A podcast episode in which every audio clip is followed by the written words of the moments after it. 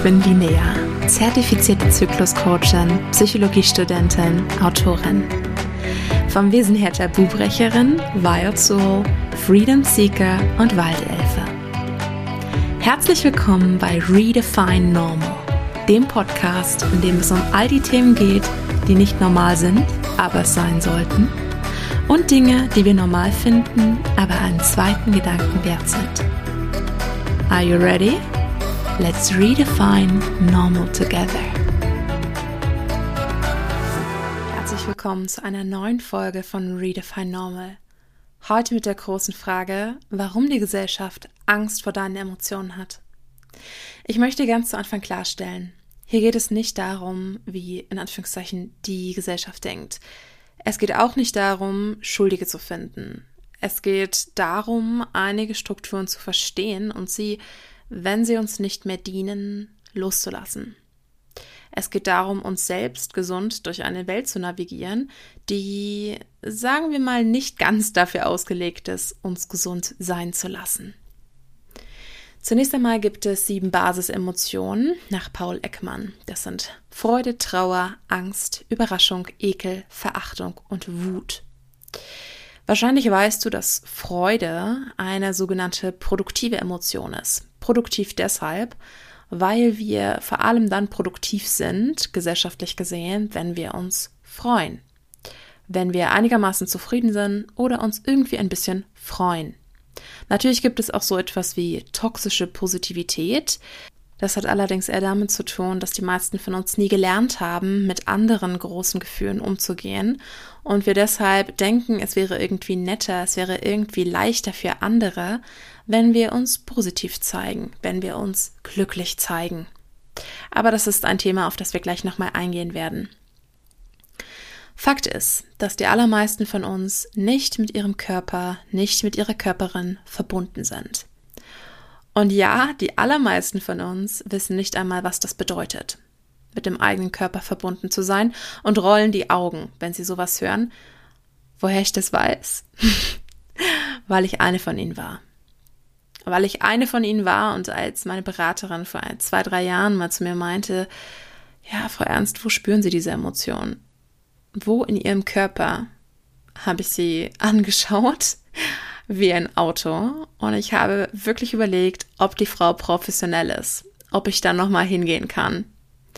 Aber Tatsache ist, nicht nur hatte sie recht, sondern hat diese Art, mit mir selbst zu arbeiten, meinen gesamten Blick auf Therapie, auf Psychotherapie, auf äh, Eigenreflexion, auf Selbsterweiterung komplett revolutioniert. Und ich wünsche allen Menschen, dass sie das auch irgendwann in ihrem Leben er- erleben dürfen. Wie aber haben wir das verlernt, die Verbindung zu unserem Körper? Die ist verschüttet, würde ich meinen, und nicht einfach gerissen. Und das bedeutet, wir können sie auch wieder herstellen. Verlernt haben wir die Verbindung zu unserem Körper durch starre Haltungen über Jahre und Jahrzehnte. Haltungen, wie langes Sitzen, wie langes Stehen. Eine unfassbar Kopflastigkeit des Lebens. Unsere Denkleistungen werden immer und ständig belohnt. Wir sind, weil wir denken, richtig?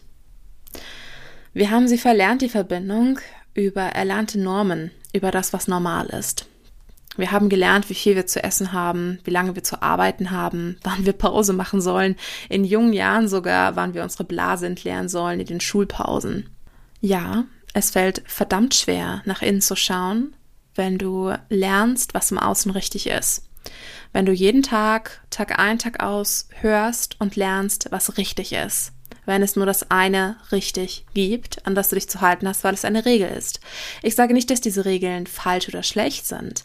Ich sage nur, dass Menschen nicht dafür gemacht sind, in eine Regel zu passen. Jeder von uns ist unterschiedlich. Es gibt so wenige gemeinsame Nenner, die auf alle Menschen dieser Welt zutreffen. Ich meine Gesundheitsempfehlungen. Ich meine Dinge, die dich in Verbindung mit deinem Glück und mit deiner Freude bringen. Warum also haben wir gelernt, diesen Normen mehr zu glauben als uns selbst? Und die Antwort ist ganz einfach, weil wir dafür belohnt wurden, weil es leichter war und weil es schwierig ist, weil es verdammt schwierig ist, mit sich selbst verbunden zu sein, in seiner eigenen Körperin zu sein, wenn das Außen eine andere Sprache spricht. Kommen wir nochmal zurück zu den Emotionen. Meine Frage ist, überlegen Kinder, ob sie ihre Emotionen zeigen? Kinder werden oft als Beispiel herangenommen, wie man ein unbeschwertes Leben lebt, wie man ein glückliches Leben lebt, wie man sich an den kleinen Dingen erfreut, wie man einen natürlichen Bewegungsdrang hat, wie man intuitiv ist. All die guten Dinge, die wir schwer neu erlernen müssen. Und dann frage ich mich, überlegen Kinder, ob sie ihre Emotionen zeigen? Oder sortieren die die auch ein in gute und schlechte Gefühle? Überlegen die, bevor sie äh, schreiend auf dem Boden stampfen oder sich irgendwie im Store, im, im Laden hinsetzen, weil sie jetzt irgendwie gerade gar nicht klarkommen, überlegen die. Nein, ist die Antwort. Nein, machen sie nicht. Und auch wenn wir vielleicht uns dadurch manchmal leicht gestört fühlen mögen, schmunzeln wir am Ende des Tages, weil es sind Kinder. Wer kann es ihnen übel nehmen? Und es sind Kinder und sie sind Inspiration und sie sind die Zukunft und äh, wir wünschen insgeheim irgendwie schon einen Teil von ihnen auch in uns zu haben. Einen Teil, der nicht nachdenkt, bevor er zeigt, was in ihm ist. Im Zusammenhang damit wurde ich letztens auch mutig genannt. Und zwar, weil ich öffentlich geweint habe. Und ich habe in dem Moment geantwortet, wir lachen doch auch in der Öffentlichkeit. Warum sollen wir dann nicht weinen dürfen? Ich meine, ich verstehe, wenn es in einigen Kulturen verpönt ist, allgemein öffentlich zu viel an Emotionen zu zeigen, dann wäre das ja irgendwie klar, aber bei uns ist das ja nicht der Fall. Also, warum genau verbieten wir uns das? Warum verbieten wir es uns, draußen zu weinen, draußen zu singen? Singen nehme ich deshalb jetzt mit in den Kanon auf, weil Singen ist zwar nicht in dem Sinne eine Emotion, aber Singen ist ein unfassbarer Selbstausdruck. Wann hast du das letzte Mal jemanden gesehen, der über die Straße tanzt? Wann hast du das letzte Mal in der Öffentlichkeit laut gesungen? Und warum nicht? Der Punkt mit der Traurigkeit ist der, dass, weil wir nicht direkt wissen, wie wir damit umgehen sollen, wir uns auch unwohl fühlen, wenn wir andere Menschen sehen, die trauern. Aber meist liegt das auch und vor allem daran, dass wir nicht wissen, was wir tun sollen. Und weil wir nicht wissen, was wir tun sollen, gibt es nichts, das wir tun könnten, damit es in Anführungszeichen weggeht für die andere Person. Also wir haben keinen Weg, diesen für uns lästigen Zustand loszuwerden. Und jetzt stelle ich mir die Frage an der Stelle, so edel diese Gedanken auch sein mögen. Sind wir da wirklich noch hilfsbereit? Sind wir da wirklich noch hilfsbereit, wenn wir wollen, dass es jemand anderem nicht schlecht geht, damit wir uns nicht schlecht fühlen, weil wir nicht helfen können? Der Punkt ist der, noch weniger, als dass wir uns selbst helfen können, können wir also jemand anderen helfen. Und ich kenne auch einige Menschen, die, wenn ich traurig bin, zu mir sagen, nicht weinen, nicht traurig sein. Und ich sage an der Stelle immer das Gleiche. Ich sage, hey, danke, aber das muss sein. Das ist wichtig. Und nur wenn ich jetzt traurig bin, kann ich danach noch glücklicher sein. Und nur wenn ich jetzt traurig bin, kann das aus mir rausfließen. Es ist wichtig. Und manchmal hilft das der anderen Person, aber das ist gar nicht der Punkt. Der Punkt ist, dass wir das endlich verstehen dürfen. Erstens, dass unsere Emotionen, ich werde nicht müde, es zu betonen, einen Zweck haben, eine Information sind. Und zweitens, dass wir nicht verantwortlich sind für die Emotionen anderer Menschen. Dass wir nicht unsere Verantwortung auf sie projizieren können, sondern dass wir lediglich die Verantwortung dafür haben, wie wir uns selbst fühlen und dass wir das auch selbst sehr aktiv entscheiden können. Nicht indem wir Emotionen verdrängen, aber indem wir uns entscheiden, woran wir glauben und woran wir denken. Und da wir jeden Tag unfassbar viel unbewusst denken, ist es ein guter Schritt, die paar Gedanken, die bewusst sind, mal wahrzunehmen und mal zu fragen, was sind das für welche? In welche Richtung lenken mich diese Gedanken? Und wie spreche ich mit mir selbst? Aber dazu wird später noch eine Folge kommen, zur Psycholinguistik. Aber mal einen Schritt zurück. Warum wir unangenehme Gefühle loswerden wollen, ist ziemlich klar. Liegt auf der Hand, liegt irgendwie in der Natur der Sache des Unangenehms. Aber wie schaffen wir das, wenn ich jetzt sage, es liegt eine Information drin? Na, die Lösungsorientierten unter uns, und ja, da falle ich auch rein, sind direkt bei zehn Möglichkeiten, was man in Anführungszeichen dagegen tun kann. Der Punkt ist aber, gegen einen reißenden Fluss kannst du nichts machen. Du, du, du erst recht nicht, wenn dieser Fluss in dir ist. Du kannst, du kannst nicht weglaufen. Du kannst, du kannst nicht äh, woanders hinfahren. Er wird immer wieder zu dir zurückkommen. Das ist ein bisschen so von diesen, von diesen epischen Instagram-Zitaten abgekupfert, aber es ist wirklich so. Ähm, du, du kannst nirgendwo hin, wenn es in dir ist. Was macht man also? Man fängt an zu schwimmen. Und das ist auch der Sinn der Sache. Man lernt zu schwimmen mit der Emotion. Wenn diese Emotion enorm heftig ist und du gerade noch gar nicht weißt, wie du damit zurechtkommen sollst, zum Beispiel, weil du lange nicht mit ihr umgegangen bist, dann macht es Sinn, sich hinzusetzen und sich eine spezielle Zeit zu vereinbaren. Zu sagen, okay, ich gebe mir diese halbe Stunde und in dieser Zeit werde ich mir Sorgen machen oder ich werde traurig sein oder ich werde wütend sein. Nimm dir ein Zeitfenster, in dem du ungestört bist, in dem du alleine bist, in dem du Ruhe hast und fühle. Lass es einfach nur mal da sein. Das klingt deshalb unfassbar komisch für dich, das klingt vielleicht auch deshalb unfassbar langweilig oder furchterregend, weil es eine so simple Lösung ist und weil es nicht das ist, was du hören willst. Du willst nicht hören, und du willst nicht hören, dass es der Sinn der Emotion ist, da zu sein, gesehen zu werden, gefühlt zu werden. Denn ich wollte das auch nicht wissen. Ich wollte, dass es irgendwas gibt, was ich denken kann, was ich tun kann und was ich machen kann, damit es dann endlich vorbei ist, damit es dann ausgestanden ist, damit ich meiner Pflicht gefolgt bin, der Emotion da zu sein und ähm, sie durchlebt habe.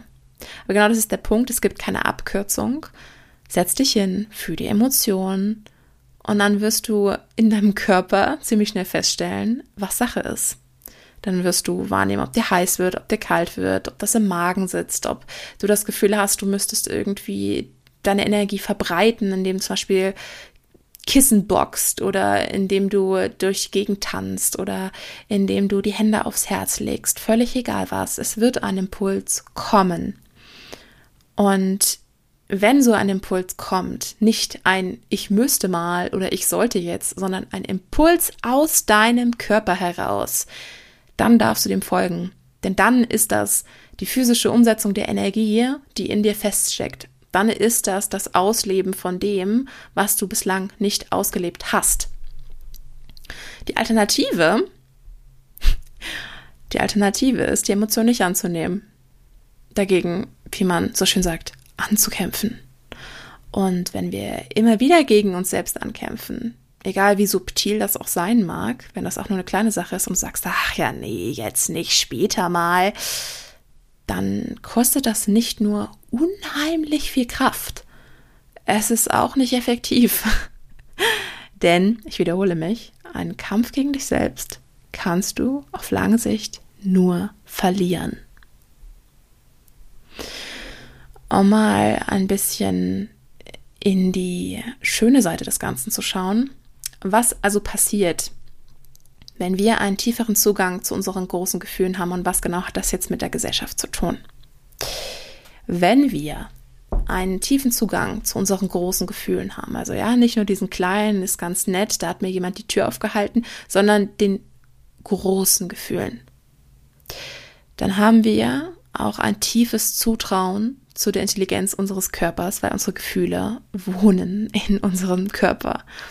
Wir haben ein tiefes Zutrauen zu dieser Körperintelligenz, zu einer Intelligenz, die unseren Geist weit übersteigt, einer Intelligenz, die uns oft überrascht, nicht planbar ist und uns in andere Richtungen weist, als unsere dickköpfigen Gehirne es ab und an wollen. Es passiert außerdem, dass wir Normen hinterfragen, die gesamtgesellschaftlich gut funktionieren. Und weißt du was, in den meisten Fällen juckt es keinen, wenn diese Normen gebrochen werden. In einigen aber schon. Zum Beispiel, wenn es um soziale Miteinander geht. Wenn ich zum Beispiel beschließe, nicht zu einer Verabredung zu gehen, weil Naja, nicht, weil ich nicht kann oder nicht will, sondern weil es sich nicht gut anfühlt. Dann sind die anderen vielleicht vor den Kopf gestoßen, wenn sie das nicht genauso sehen wie ich. Anderes Beispiel, wenn ich pro Stunde bezahlt werde, aber in meinem Job kreative Ideen habe, die uns in zwei Stunden den Umsatz von zwei Wochen bringen kann. Und das ist kein erfundenes Beispiel. Das ist wirklich passiert. Als ich für Amnesty International auf der Straße stand in Kanada und wir ähm, wirklich on the street Leute geworben haben, um Spender zu werden für Amnesty. Ja, wir hatten einen bestimmten Wochensatz, der erfüllt werden musste, um da im Job bleiben zu dürfen tatsächlich. Und ich habe aber eher darauf gesetzt, weniger Leute anzusprechen und um mit denen tiefere Gespräche aufzubauen, längere Gespräche aufzubauen. Und auf diese Weise habe ich festgestellt, wow, da ist jemand, der hat eine Bar. Und der fand unser Projekt eben dadurch, dass ich so lange mit ihm gesprochen habe, derart gut, dass er einen ähm, Barabend mit uns als Referenten machen wollte. Dass er die Einnahmen von dem Abend Amnesty spenden wollte und dass er uns dort ein, ja, ein Podest geben wollte, auf dem wir diese ganze Sache vorstellen, auf dem wir Spender aktiv werben können, in einer, in einer Bar mit einem Live-Konzert. Und ich war unfassbar begeistert, der Typ war unfassbar begeistert. Und dann habe ich mit meinem Chef gesprochen und der sagte, "Sure, Linnea, you can do this, but do it in your free time." Also auf Deutsch, mach's, aber mach's in deiner Freizeit. Und ich war unfassbar geschockt darüber, nur so ganz am Rande. Äh, und das war einer der Momente, wo ich beschlossen habe, das ist absolut dumm, ich mache sowas nie wieder, ich, äh, muss, ich muss für mich selbst arbeiten, anders geht das nicht. Und ähm, die Frage, die uns nicht kümmern braucht, aber selbstverständlich andere Leute kümmert, schon, als, schon aus rein monetärer Sicht, ist einfach, was kommt danach? Also was kommt, nachdem ich eine Verbindung zu mir und meinen Gefühlen und meiner Körperin, meinem Körper hergestellt habe? Naja, verstehe ich die Signale meiner Körperin und begreife ich vielleicht, dass ich nicht dazu gemacht bin, stundenlang vor einem Schreibtisch zu sitzen? Beginne ich, meine eigene Expertin zu sein, meine Gesundheit selbst in die Hand zu nehmen, nicht mehr dämliche Gesundheitswerbungen zu schauen, was vielleicht drei Viertel der medizinischen und pharmazeutischen Angebote da draußen obsolet macht? Möglich. Was aber vor allem passiert ist, wir heilen. Vielleicht sagt dir das Wort Körpergedächtnis oder auch Zellgedächtnis etwas. Es bedeutet, dass das, woran dein Kopf sich erinnert, nicht alles ist, woran du dich erinnerst. Und es bedeutet, dass vergangene Erfahrungen, Emotionen und Trauma in deiner Körperin, in deinem Körper gespeichert sind. Wie wir da rankommen? Indem wir mit unserem Körper arbeiten, indem wir ihn aktivieren. Da sind wir wieder bei den Emotionen, indem wir mit den Emotionen arbeiten. Und zwar nicht kognitiv, sondern auch und besonders auf körperlicher Ebene. Wie also kommen wir in den Körper? Hierzu gibt es so viele Möglichkeiten. Ich weiß gar nicht, wo ich anfangen soll. Du kannst tanzen, du kannst Yoga machen, du kannst Atemübungen machen, barfuß laufen, singen, springen, dich massieren, dich massieren lassen, baden, streicheln, saunieren, masturbieren, Tonformen, Gartenarbeit, Zeit in der Natur, äußere Reize reduzieren, schreien, summen, meditieren, progressive Muskelentspannung. Ich hoffe, etwas davon hat mit dir resoniert. Bis ganz bald. Und in diesem Sinne gehe ich jetzt mit meiner Körperin resonieren, denn die braucht nach sechs Stunden Statistik lernen vor allem eins, und das ist Schlaf.